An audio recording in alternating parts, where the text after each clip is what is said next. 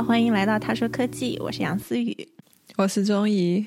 今天我们很高兴请到 Women in Tech 的豆瓣小组的小组长 Anne 来做我们的嘉宾。我们以后希望能够跟 Anne 录很多期节目，所以她可能会是一个常驻嘉宾。Anne 要不要跟大家打个招呼？好的，好的，大家好，我是 Anne，然后我是在一个很偶然的机会下，就是跟一群网友一起建立了这个豆瓣的 Woman in Tech 小组，然后也因此结识了思雨跟钟怡，啊，希望在这一季的这个他说科技当中，我会成为一个常驻卡司，然后我会尽量来就是 contribute 我自己的一些小故事和经历。嗯，那作为第一集的话，我和钟怡就想，我们来讨论一下社交媒体，或者是从一个非常个人的层面说一说我们和社交媒体的关系。我们觉得社交媒体在社会。嗯，在社会上面造成的一些影响和对我们个人的影响，因为我的话，长期以来跟社交媒体好像就是关系非常的微妙。然后我知道钟怡跟社交媒体好像也是有一个更健康的关系，所以的话，我今天就想来讨论一下这个话题。那要不我们一开始先先自己讲一讲自己跟社交媒体的故事吧？要不按我们的嘉宾你先来。OK，所以我觉得，嗯，就是挺有意思的。我觉得，如果就是跟社交媒体的关系从不好到良好是一个 spectrum 的话，我大概在比较偏不就是不好的这个这一端。嗯，然后那那你可能跟我站的比较近，我可能在中间。对对对对对，我大概就是中间偏不良好一点。就是我觉得偶尔的时候，我会因为比如说过度的用某一种 social app，然后让我觉得非常的就是没有力气啊，burn out 啊，然后就会想就是不用或者直接删除这个 app。所以我目前大概在就是比较呃常使用的 app，可能只有微信，就是。跟家人啊，或者是跟一些就是中国的朋友保持一些联系。然后英文的话，就是纯的发信息啊，或者是我还有一个 Facebook 的 Messenger 的 app。但是呢，这些就是这些社交媒体主要还是以这种一对一的这种 messaging 为主的，就是那种 news feed，然后有这种 community post 的这种社交媒体。其实我现在。很少用了，但是就非常讽刺的是，我还是对我还是豆瓣小组这个组长，所以就是可能建立小组之后，我这个就是社交 app 的这个使用率就蹭蹭蹭的往上涨，这个就是 iPhone 的这个 screen time 就变得非常的时间长。对，那你比如说大概是从什么时候开始的呢？你比如说五年前用什么 app，跟现在有什么变化吗？你的态度有什么变化吗？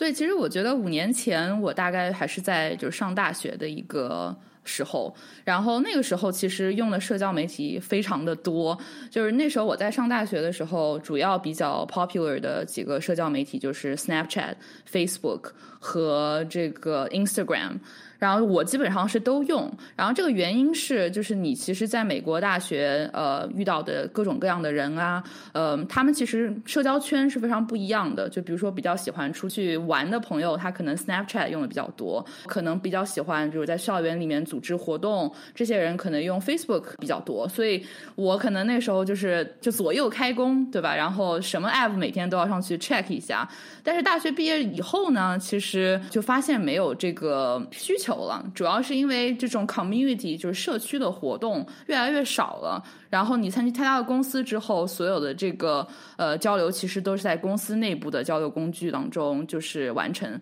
所以一下子这种对社交 app 的需求就减少了。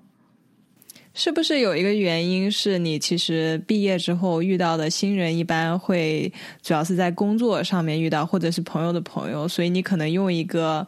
啊，例如说 organic discovery 的这种软件就比较少了，就你没有那么大的需求，一定要去认识身边现在并不认识的人，会有这个原因吗？还是 就是更宅了，或者怎么样？对，我觉得其实一方面是这个原因，而且就是其实成为了一个打工人之后，这个时间就是休闲和社交时间减少了很多。然后我觉得用的最多的社交 app，在我毕业之后就是 dating app 了。对这个咱们以后可以再细讲，这可能要另外谈一集。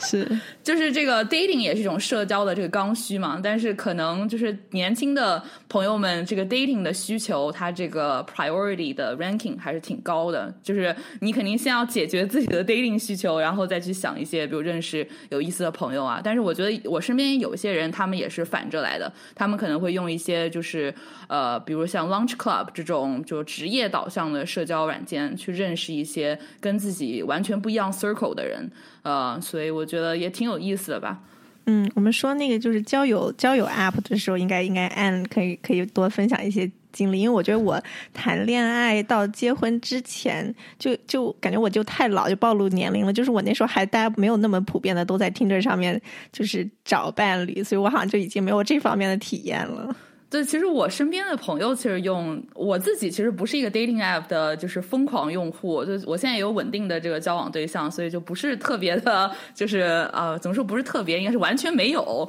用这个 dating app。就是目前，我们是不是发现了一些就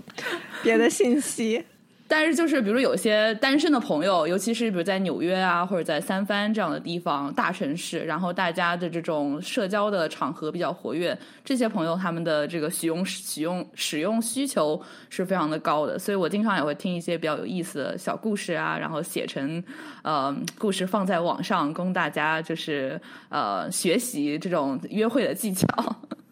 过，钟意你呢？你什么时候开始用开始用社交平台的？我觉得我可能一直都有一颗很想当网红的心，所以我觉得我的确跟社交媒体的这个呃关系是比较 healthy 的。我觉得我小就是可能高中的时候比较多用中国的一些社交媒体，就像是人人啊，或者是 QQ，因为就想跟国内的朋友保持联系。后来在大学了之后，就像 Anne 说的，各个。平台也都有在用，就 Facebook、Instagram 之类的，Snapchat。我比较用的少的，就可能是一个一些比较话题或者是兴趣相关的，例如说像 Reddit 这种，甚至是豆瓣，我之前都用的非常少。我主要用的还是，呃，像。嗯，Instagram 这种，例如说是跟朋友联系，去看朋友干嘛，然后甚至去看一些网红啊，或者是名人干嘛。我用的比较多的是这种，然后我最近也经常会用国内的一些像小红书啊这些，去发现一些呃世界上富有的人的快乐在哪里。所以我还是比较爱看这些，然后去消耗时间的。嗯，我觉得年轻的时候我可能，所以它跟 Instagram 的不同是什么？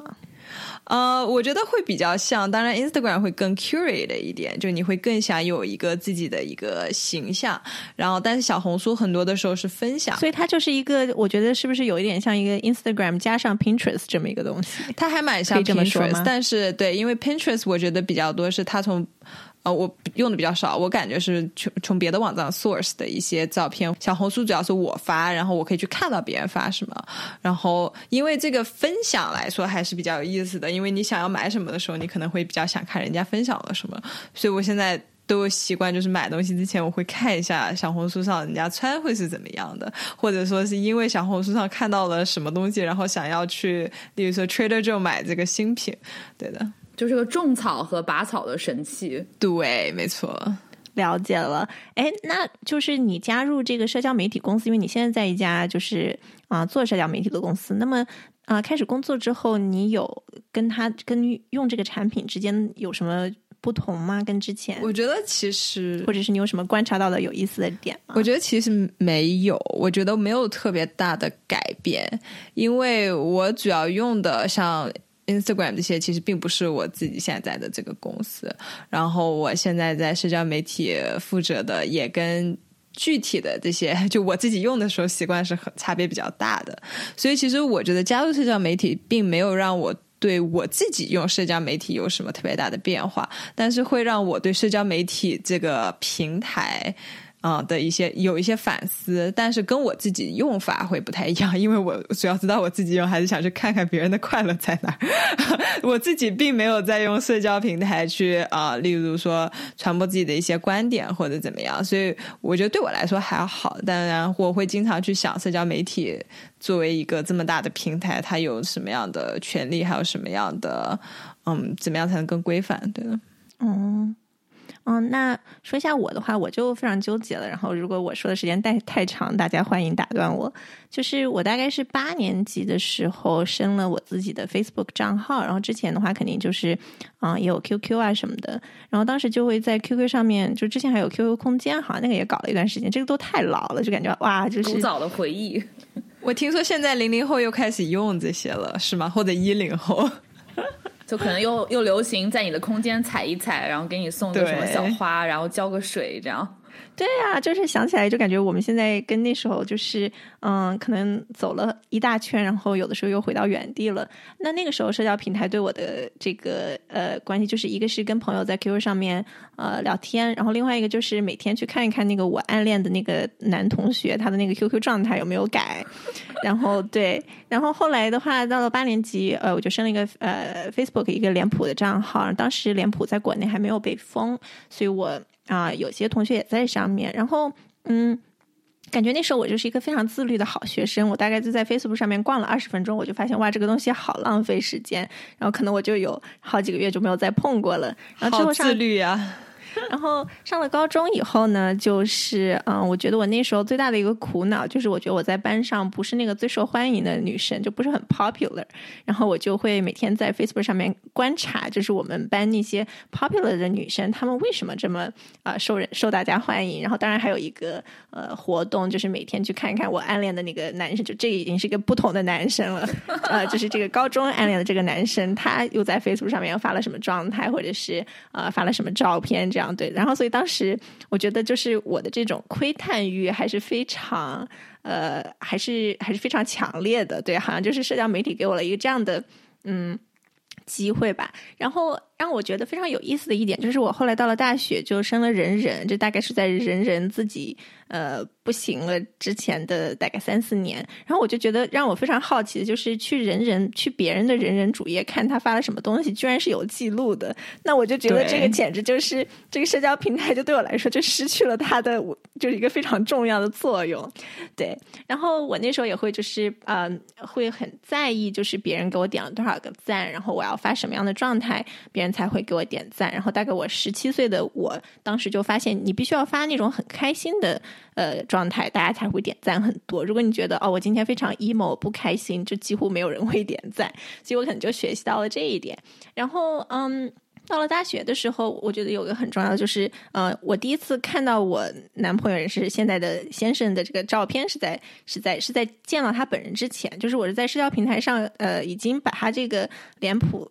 差不多全部都看完了，我才认识到他真的人的，所以我觉得就是社交媒体对我来说还是 还是一个就是改变了人和人的交往，对对对，是这样的。然后我就当时就看了他的照片，我就觉得嗯，到了学校我一定要就是赶快认识这个人。你就是赶在 Tinder 火之前就发现了社交媒体的真正用处，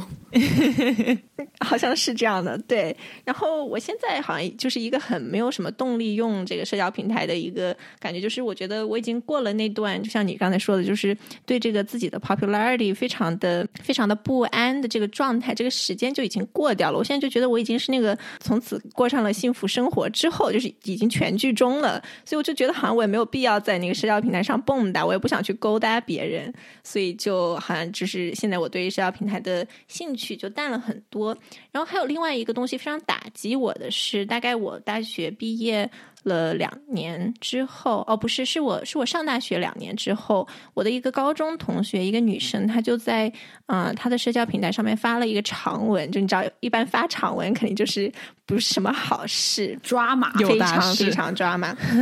对，他是我一个还是一个非常好的朋友，就是我第一次看《指环王》的小说，就是他借我书看，所以我们就是交情非常深。然后我们大学就没有在一个地方上，所以我看到他的时候，就是其实。我们也没有经常的呃交流吧，然后我就看到他就他写的就是他大一之后就得了非常严重的抑郁症，就他就是没有办法起床，没有办法自立，然后呃他父母就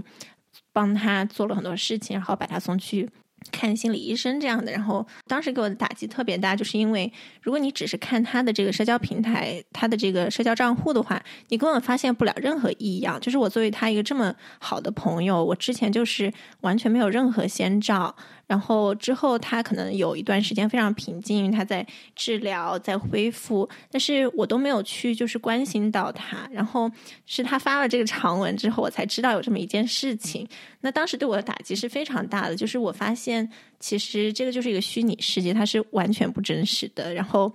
让我对友谊也产生了很大的怀疑，就是我当时就觉得，那我是不是他的好朋友？嗯，如果我根本没有能够，我只是在他的照片上面点赞，我在他发了照片，我会说啊，你真好看，你这个裙子特别漂亮，在哪儿买的？但是其实我，嗯，就他有这么严重的抑郁症都没有，我都没有做任何事情，所以当时是一个蛮大的打击。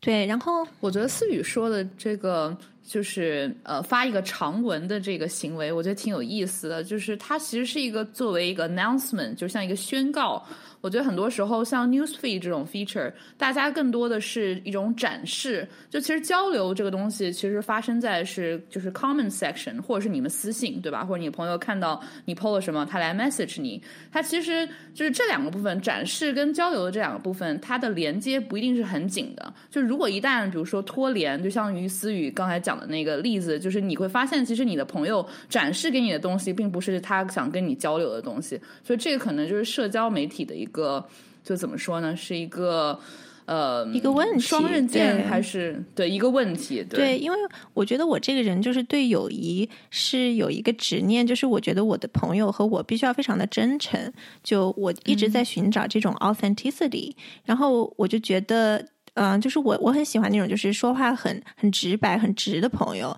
然后我就觉得，好像社交媒体就把这个给打碎了。对我就有一点这样的感觉，对。后来我就用过一段时间 Instagram，然后就是我觉得在 Instagram 上面大家都没有交流什么让我觉得特别有意思的想法，更多的就是秀照片，然后就是要不就是你又吃好吃的，你又去好玩的地方旅游，就是秀学习，秀你好看，秀你就是呃秀秀秀秀甜蜜，然后秀娃的也有，就是我觉得分享和秀之间是一个。嗯，就是非常模糊的，我不知道这个界限在哪里。就我不知道什么时候是一种，是一种真的，你你吃到这个好吃的东西，你真的觉得太棒了，然后你会想要把它分享出来。比如说像钟怡，你经常就在我们的小群里边给我，就我都不需要知道 Trader Joe's 有什么好吃的，因为你就会分享在我们的小群里。所以的话，对我就不知道什么是哪一种是分享，还有另外的更多的是炫耀。我觉得很多就是那种网红打卡，对我来说就非常的奇怪，因为我觉得去一个地方旅游的话。就说你看到一个景色，什么是是你非常独特的视角，这才是为什么旅游是非常有意思的事情。大概就是在嗯两年前，我就看了一本书，叫做《深度工作》（Deep Work），啊，是一个美国的一个计算机学的教授写的。那段时间，我就觉得。当然，我一般很少看这种成功学的书，但是我当时就是感觉我每天上班不是特别的有效率，我就看了这本书。然后，嗯，他是他他就让我做一个，他就让他的读者做一个实验，就是说，如果你把你的社交平台关掉，就你不发帖了，会有人来私信问你，你为什么最近不发帖了吗？他就告诉你，如果你做这个实验，你会发现其实根本没有人 care。嗯，然后我就做了这个实验嘛，差不多，或者是嗯。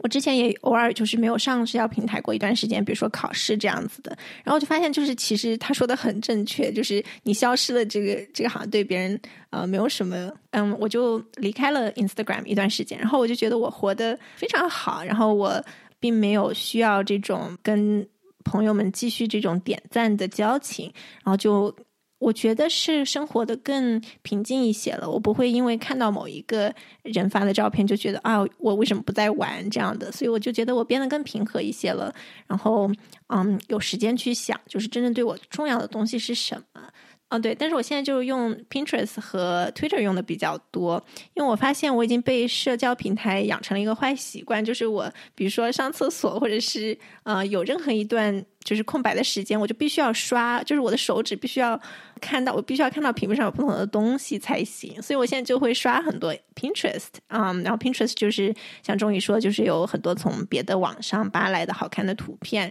然后我就会看衣服、看家居、看旅行这样的。只是就是看到这些东西都是跟我不认识的，就我不想看大概我认识的人去干嘛，因为我就会觉得我为什么没有在 party，我为什么没有在玩？对。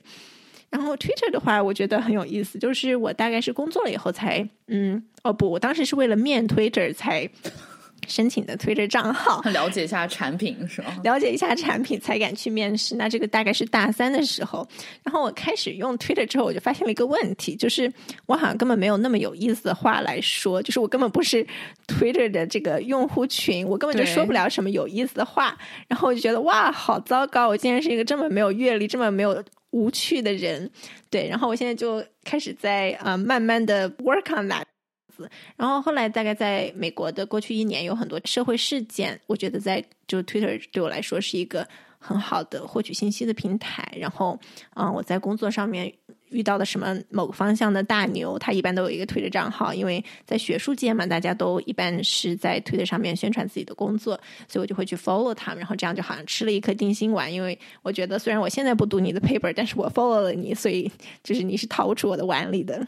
我觉得你讲的是一个比较有意思的就是不同的社交圈，因为我们虽然说社交媒体就是感觉像比较同质化，但它其实每个产品的侧重点还是很不一样的。我觉得比较有意思的就是。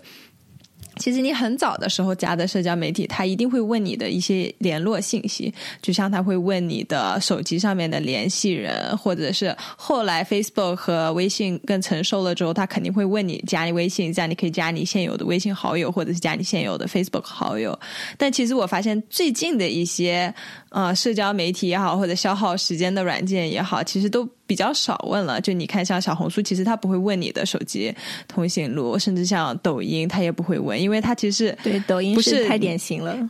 对，不是你自己的社交圈，是他认为你想要的社交圈，甚至像豆瓣啊，或者是 Reddit 这种，他也不会问你这些信息，因为他是让你自己去选你想要去看什么，就等于说从一个。呃，把你现有的社交圈搬上了网上，而变成了就是网上想要你自己再去找自己的社交圈的一个演变，所以你可能就从一个我不想看到我现有的社交圈了，我就想看外面的啊一些就是跟我不相干的人外面的一些东西，对外面的世界。然后我觉得你说这个很有意思，就是匿名和实名的这个差别，对，就是。嗯，我觉得这一点也非常有意思，就是有的社交平台，比如说 Facebook，它就特别厉害的是说，它一开始非常主张，就是它必须实名，是因为。就是他觉得这是他产品非常重要的一方面。然后我觉得，比如说你分享我跟谁，就之前就有一个就是 Facebook official，就是你跟谁交往到一定程度，就是要官宣了，你就会在 Facebook 上面说你跟这个人在交往，这就好像很重要。对，啊，所以的话就必须是实名的。然后你你要是生小孩了、结婚了，这些重大的这个里程碑都会放在上面。所以就它的作用和。嗯，比如说小红书这样是是非常不一样的。然后，而且小红书像就像小红书或像抖音，其实你真的并不会想看到你身边的人。就像你说的，可能我觉得你的这个演变，就是说从看你身边的人，反而发现非常同质化，或者说你觉得这是他们不真实的一面，然后导致你想看一些不是你身边的人发的一些比较有趣的，其实也比较像中国最近的一些社交媒体的一个演变吧。对的。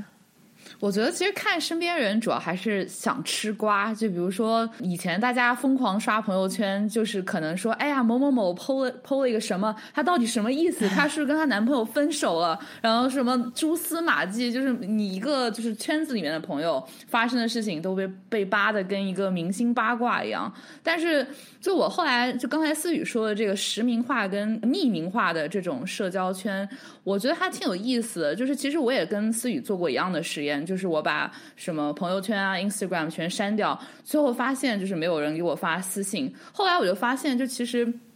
就人的精力是有限的，我们就是真的能够维系的 connection。你如果把它扩大到我认识的人，你放在 Facebook 上可能是五百个人，但实际上这五百个人当中，你真的去，比如说有一两个人你每天都讲话，然后有五个人你每个月都讲话，有十个人你一年都会讲话，对吧？就其实你能有这个精力去维系的这个真正的 connection 是很少。然后这种真正的 connection，你就算把 app 卸掉了之后，这些人还是会存在的，因为他们都知道你在哪，对吧？所以后来我其实这也是我关闭朋友圈的一个契机，就是后来我发现我也不希望别人知道我最近在干嘛，我也没有这个想法去分享。但是我的朋友们每天都会在比如说我们自己的小群里，或者他直接给我发信息，我觉得这就够了，这已经能满足我的这个社交欲望了。然后我其他部分的，比如说什么了解世界啊，然后或者是呃种草拔草这些，我可以去到匿名化的这些社交论坛上，比如说 Reddit，比如说豆瓣啊，比如说呃小红书，我倒不用啊，但是就是呃到处吃吃瓜呀，看看别人在干什么，就可能用这些匿名的会比较好一点。嗯，对，我觉得还有一点就是，可能社交媒体或者对我有一个比较好处的，就是例如说，我是比较爱，嗯，就是例如说在 Instagram Story 发我最近吃了什么的，但我其实发现，如果你发的多，或者说你会看别人发的，会有一些比较惊喜的一些偶遇吧。例如说，我在这个城市，我可能是看到另外一个人发了，然后我才知道他也在。我可能跟这个人没有那么熟了，没有熟到我会知道他什么时候在哪儿。但如果我们正好在同一个城市，其实会再相聚，然后再见面聊。我觉得这种其实你不去看，可能就比较难找到，因为我其实的确也没有办法知道所有人到底现在每时每刻在哪儿。对，我觉得这个点就是我离开这离开 Instagram 离开这个朋友圈之后最大的 formo 就是 fear missing out，就是没有这样就是说在同城的这种机会。对，这个是，然后还有一些是，比如说你突然了解到你的某一个学姐在做一个什么事情，觉得特别有意思，你想去加入她，我觉得这样的机会的确是少一些。是。我觉得学姐就是了解身边人都做什么，后来我就变成了到 LinkedIn 上 stalk 所有人最近的这个 job status，或者他自己会有一些 LinkedIn star、LinkedIn social star，他们可能会隔一段时间就说：“哎呀，我要 launch 这个 project 了。”然后写了一个特别长的 post，然后我就会去看一看，了解了解。我觉得 LinkedIn 是我比较少用，而且我真的在 LinkedIn 上很少 curate 自己，然后我甚至从来都不发帖，所以我觉得 LinkedIn 是一个我比较一个大的一个黑黑洞吧。我不知道大家思雨跟那个 Ann 你们是怎么样用 LinkedIn 这种比较偏职业化的社交媒体的。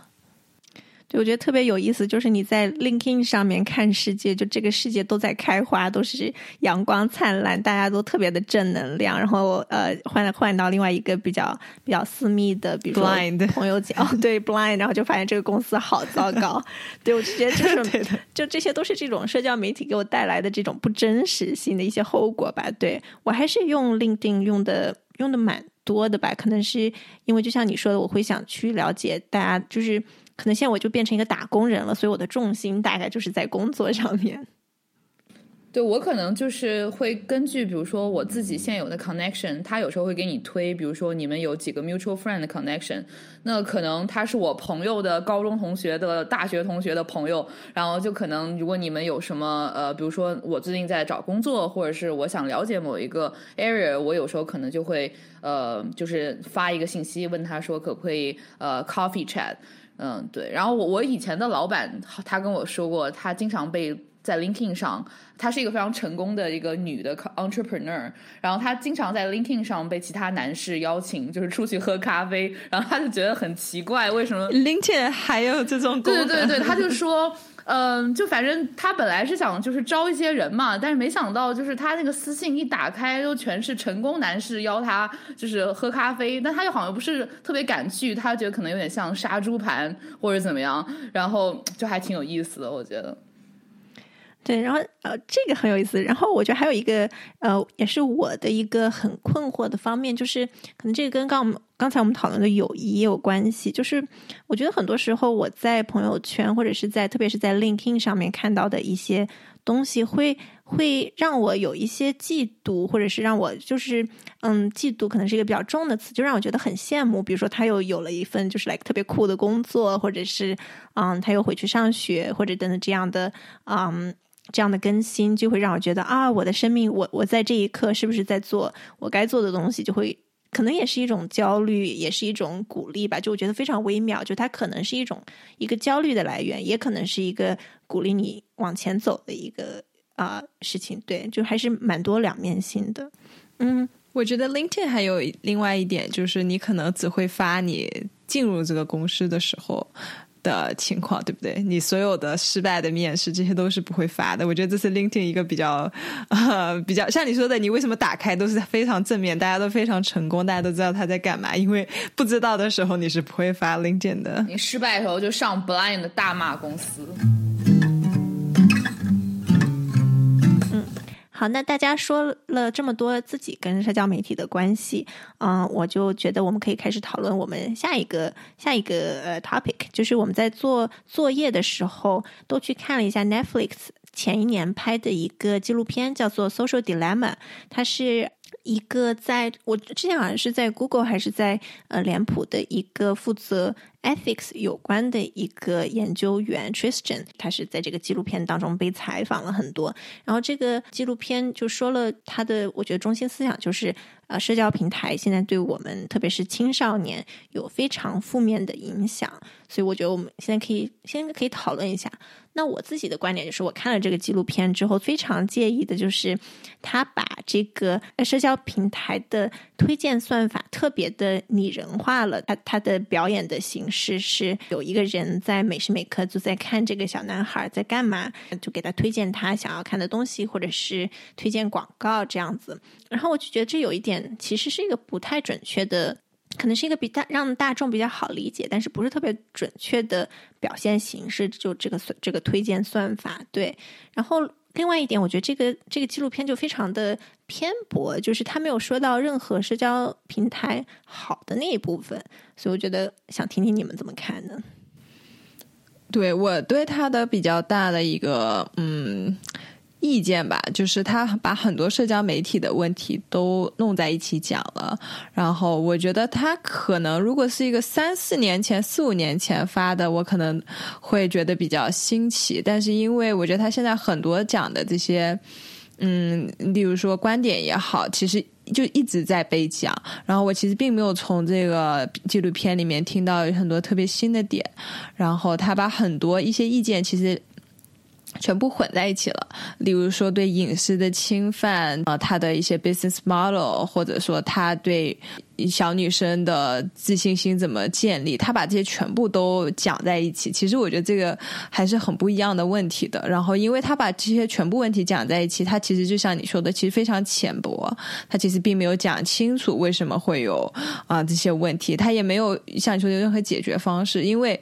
很多时候，这个隐私跟平台能做的监管是有一定关系的，对吧？所以，如果你把一个社交平台变成全部都是隐私，我们全部看不到你在发什么的情况下，我们其实就没有办法啊，从社交平台的一个角度没有办法去。管理，到最后这个社交平台会变成什么样？其实大家也并不是特别的清楚。然后，甚至这个啊，小女生自信建立这些，其实很早的时候，Facebook 大家都有讲到这个话题。但其实我觉得现在大家已经逐渐变去像 YouTube 去像 TikTok 去看一些消息，或者是不看你自己身边的，不知道这个会不会有缓解呃，然后像这个纪录片，其实基本上都没有讲到这几点。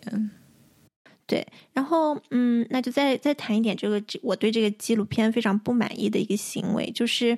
嗯，其实还有两点。第一点就是我觉得他没有把这个广告的这个商业模式说清楚，就是说像呃脸谱或者是这些社交平台，他给你看广告，他不是想要害你，就是因为这是他赚钱的手段，嗯，因为他给你呃提供了这么多的功能。那所以，他他这个商业运行的模式就是说，他是需要给你看广告的。然后这个广告呢，也不能说是，当然我对消费主义是一个，我跟消费主义的关系又可以说一集，就是非常非常的纠结。但是我觉得有一方面就是一些小商户的话，他这个社交平台的广告对他来说相当重要，因为他买一个电视上的广告，或者是以前比较传统的。广告手段，就比如说在商场里边放广告、寄杂志，或者是呃上广播、上电视，都是非常贵的。对于一些小小商户来说，那所以社交媒体的话，它是其实是让这些小商户有一个非常好的能够 reach 他的这个。呃，客户的一个手段，所以对他们来说是非常重要的。那么现在很多这种初初创公司，他一开始想要说，比如说我有一个 idea，然后我在想我要不要把这个公司建出来，我要不要把这个 app 写出来的时候，他会先建一个。假的网站，就这个网站其实根本没有功能，它只是说我这个我我的这个 idea 它可以干嘛，然后他就会在脸谱啊、Instagram 上面投一些广告，看有没有人来点击，然后所以这是他就是创业的一个非常重要的过程。我就觉得这个纪录片完全没有把这个商业模式说清楚，就是说我们在解决这个事情上的时候，是它跟这个消费主义是完全挂钩的，不能说是单单谈社交媒体的责任，那是我们整个社会我们怎么考虑呃，我们怎么考虑消费？对。我觉得跟这个 business model 很类似的另外一点，就是这里面其实有一直在讲算法怎么样加剧你的一些社会上的分裂。例如说，你可能原来对这个想法只是比较同意，但是因为算法会一直给你看关于这个想法的一些佐证的消息，会让你变得更加的相信这个事情。我觉得这个他讲的其实是对的，但是他并没有讲另外一边，就是。因为社交媒体上的信息太多了，如果没有算法来做一些嗯优先的话，其实作为用户的体验可能并不是特别好的，因为你可能会看到很多你并不想看到的，或者你觉得不好玩的东西。我觉得这一点也是比较有意思的，就你怎么样能保证这个产品是给用户的体验是很好的，但你又怎么样呢？嗯，能防止这些现象吧？就这跟打广告是一样的，就你可以。打广告，然后打很烂的广告，然后这个对用户体验其实可能也并不是特别好，就像你说的。嗯，那在这里我要提一点，就是我觉得大家对社交平台的恐慌是在于说，这些推荐算法它的确是提高了用户的这个体验，但是它很容易让人上瘾。就我觉得大家对这个，因为公司都是在把那个 daily active user 的这个数字提高，就是月活啊、日活啊这些的，所以的话，这个我觉得是让大家比较焦虑的一点。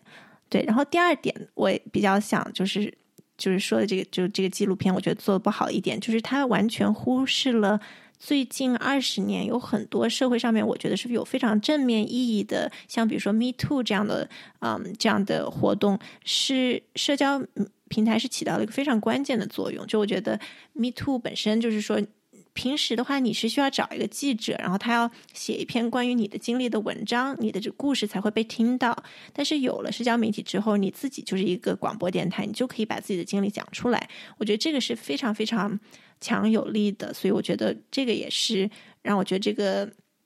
纪录片很有问题的一点，就是社交平台、社交媒体，它的确是给社会带来了非常有价值的一面。对，它其实就是把嗯你们。就是社交平台的存在，其实把很多有同样想法的人，就是很容易聚集到一起。比如说 “Me Too” 这个东西，就是说一个人站出来说一件事，然后有很多女性都有相同的这种遇到性骚扰或者性侵犯的经历，然后这个东西就越滚越大，然后呃，就是它的影响程度就会变得非常的呃，就很容易达到了一个高度，对。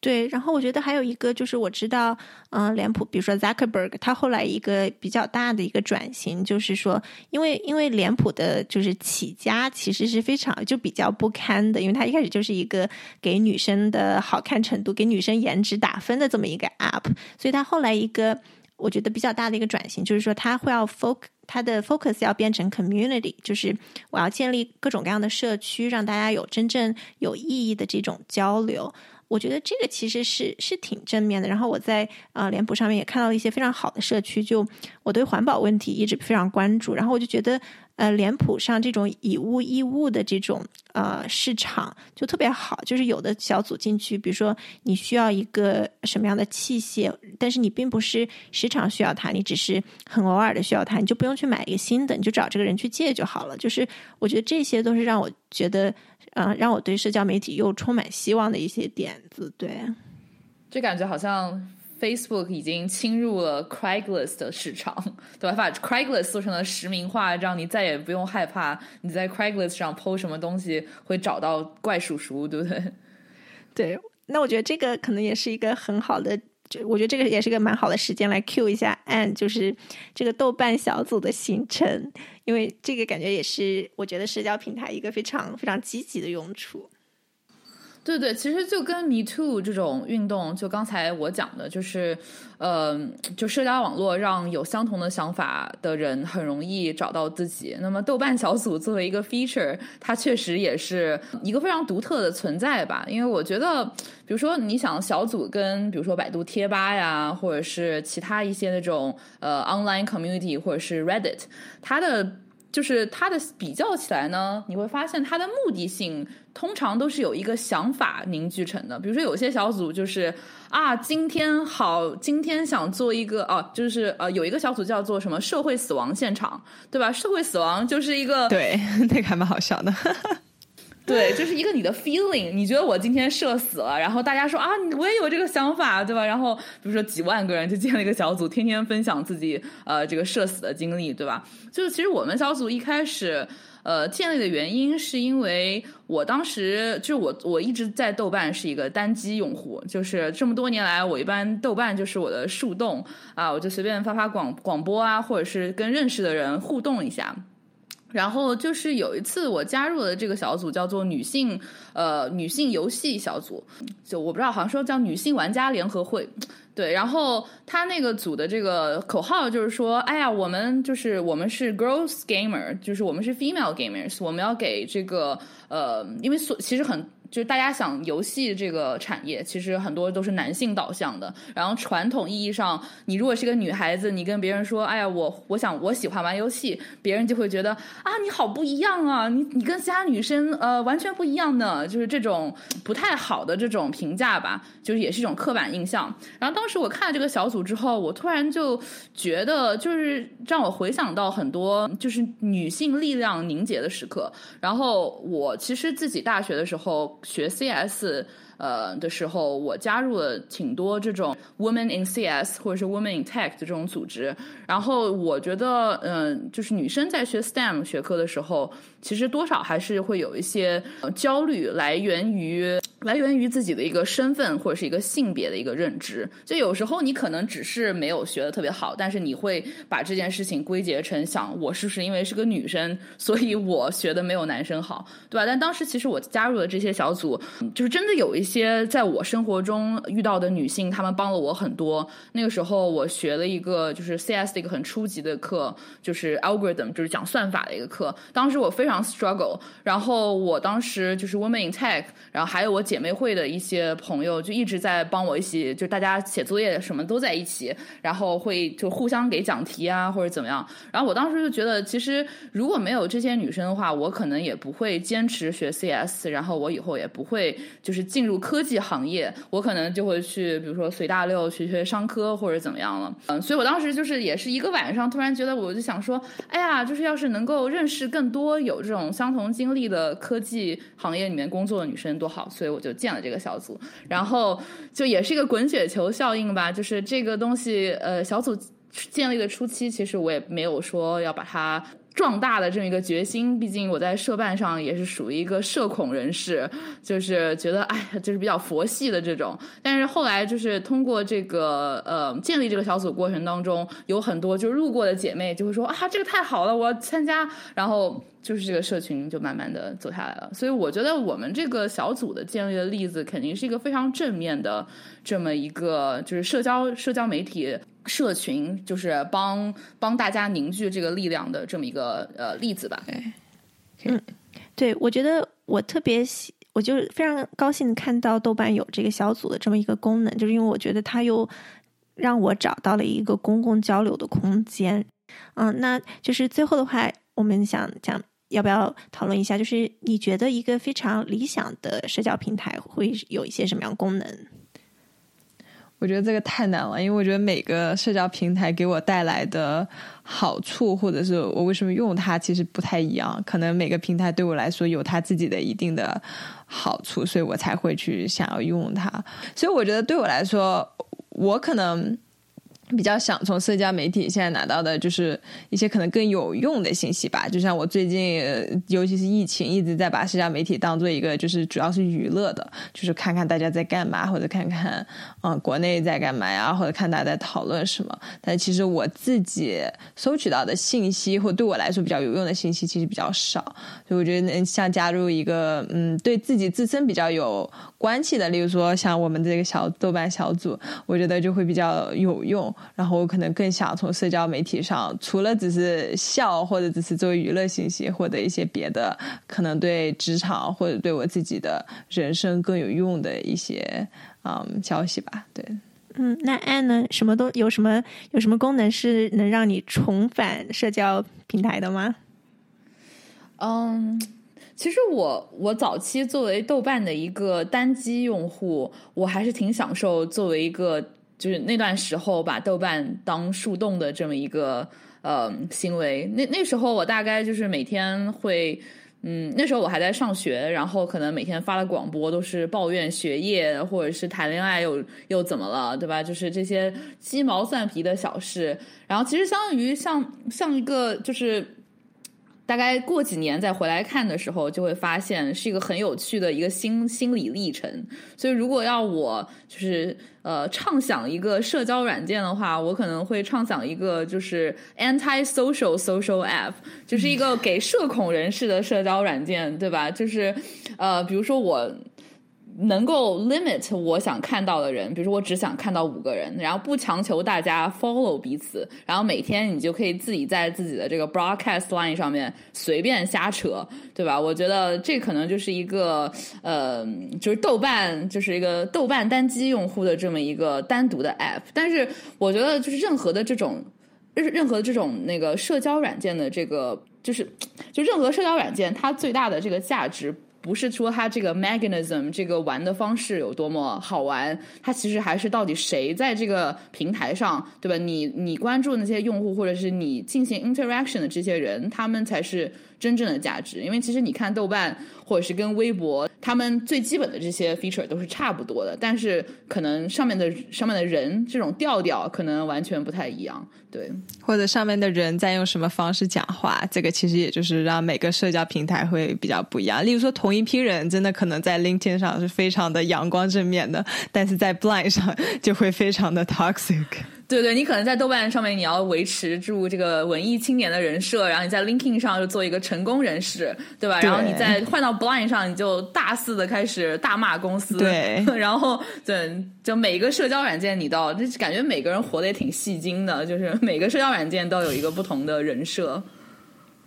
嗯，那我的想法分享两点想法，一个是我觉得。我那天就是有一个冲动，就是想把我的那个脸谱完全删了，然后我就故意去查了一下，我要是把我的脸谱账号删了，我还能不能保留那个 Messenger，就是发信息的那个 App？然后，然后答案是可以，所以我就放心了。所以我可能，我可能尽快最近会把它删掉。对我就觉得，嗯，就是说，我觉得微信群给了我非常大的正面的力量，就是在在。我开始用微信之后，不管是呃跟我的同学也好，同事也好，我觉得就是一个私密的空间。就是当然这个非常原始，就是我们自从有 QQ 之后就可以群聊。但是我觉得这个功能一直对我来说是是非常既有娱乐性，又有一定的有信息价值，然后是有一定真实性的。因为就是说你给这个组发的东西是嗯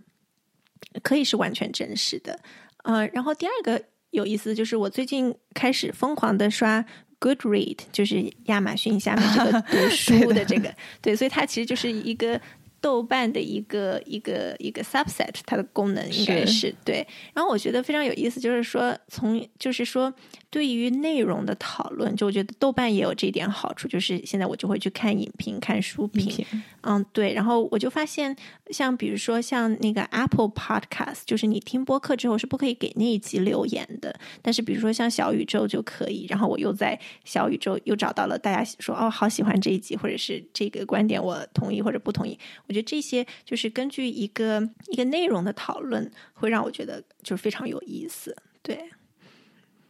那今天说了这么多，就谢谢 Anne，然后希望以后还能就是继续跟 Anne 聊天。那就感谢大家，下期再见。谢谢大家，谢谢大家，完结撒花啊，没有完结，这只是一个开始，这才是第一集。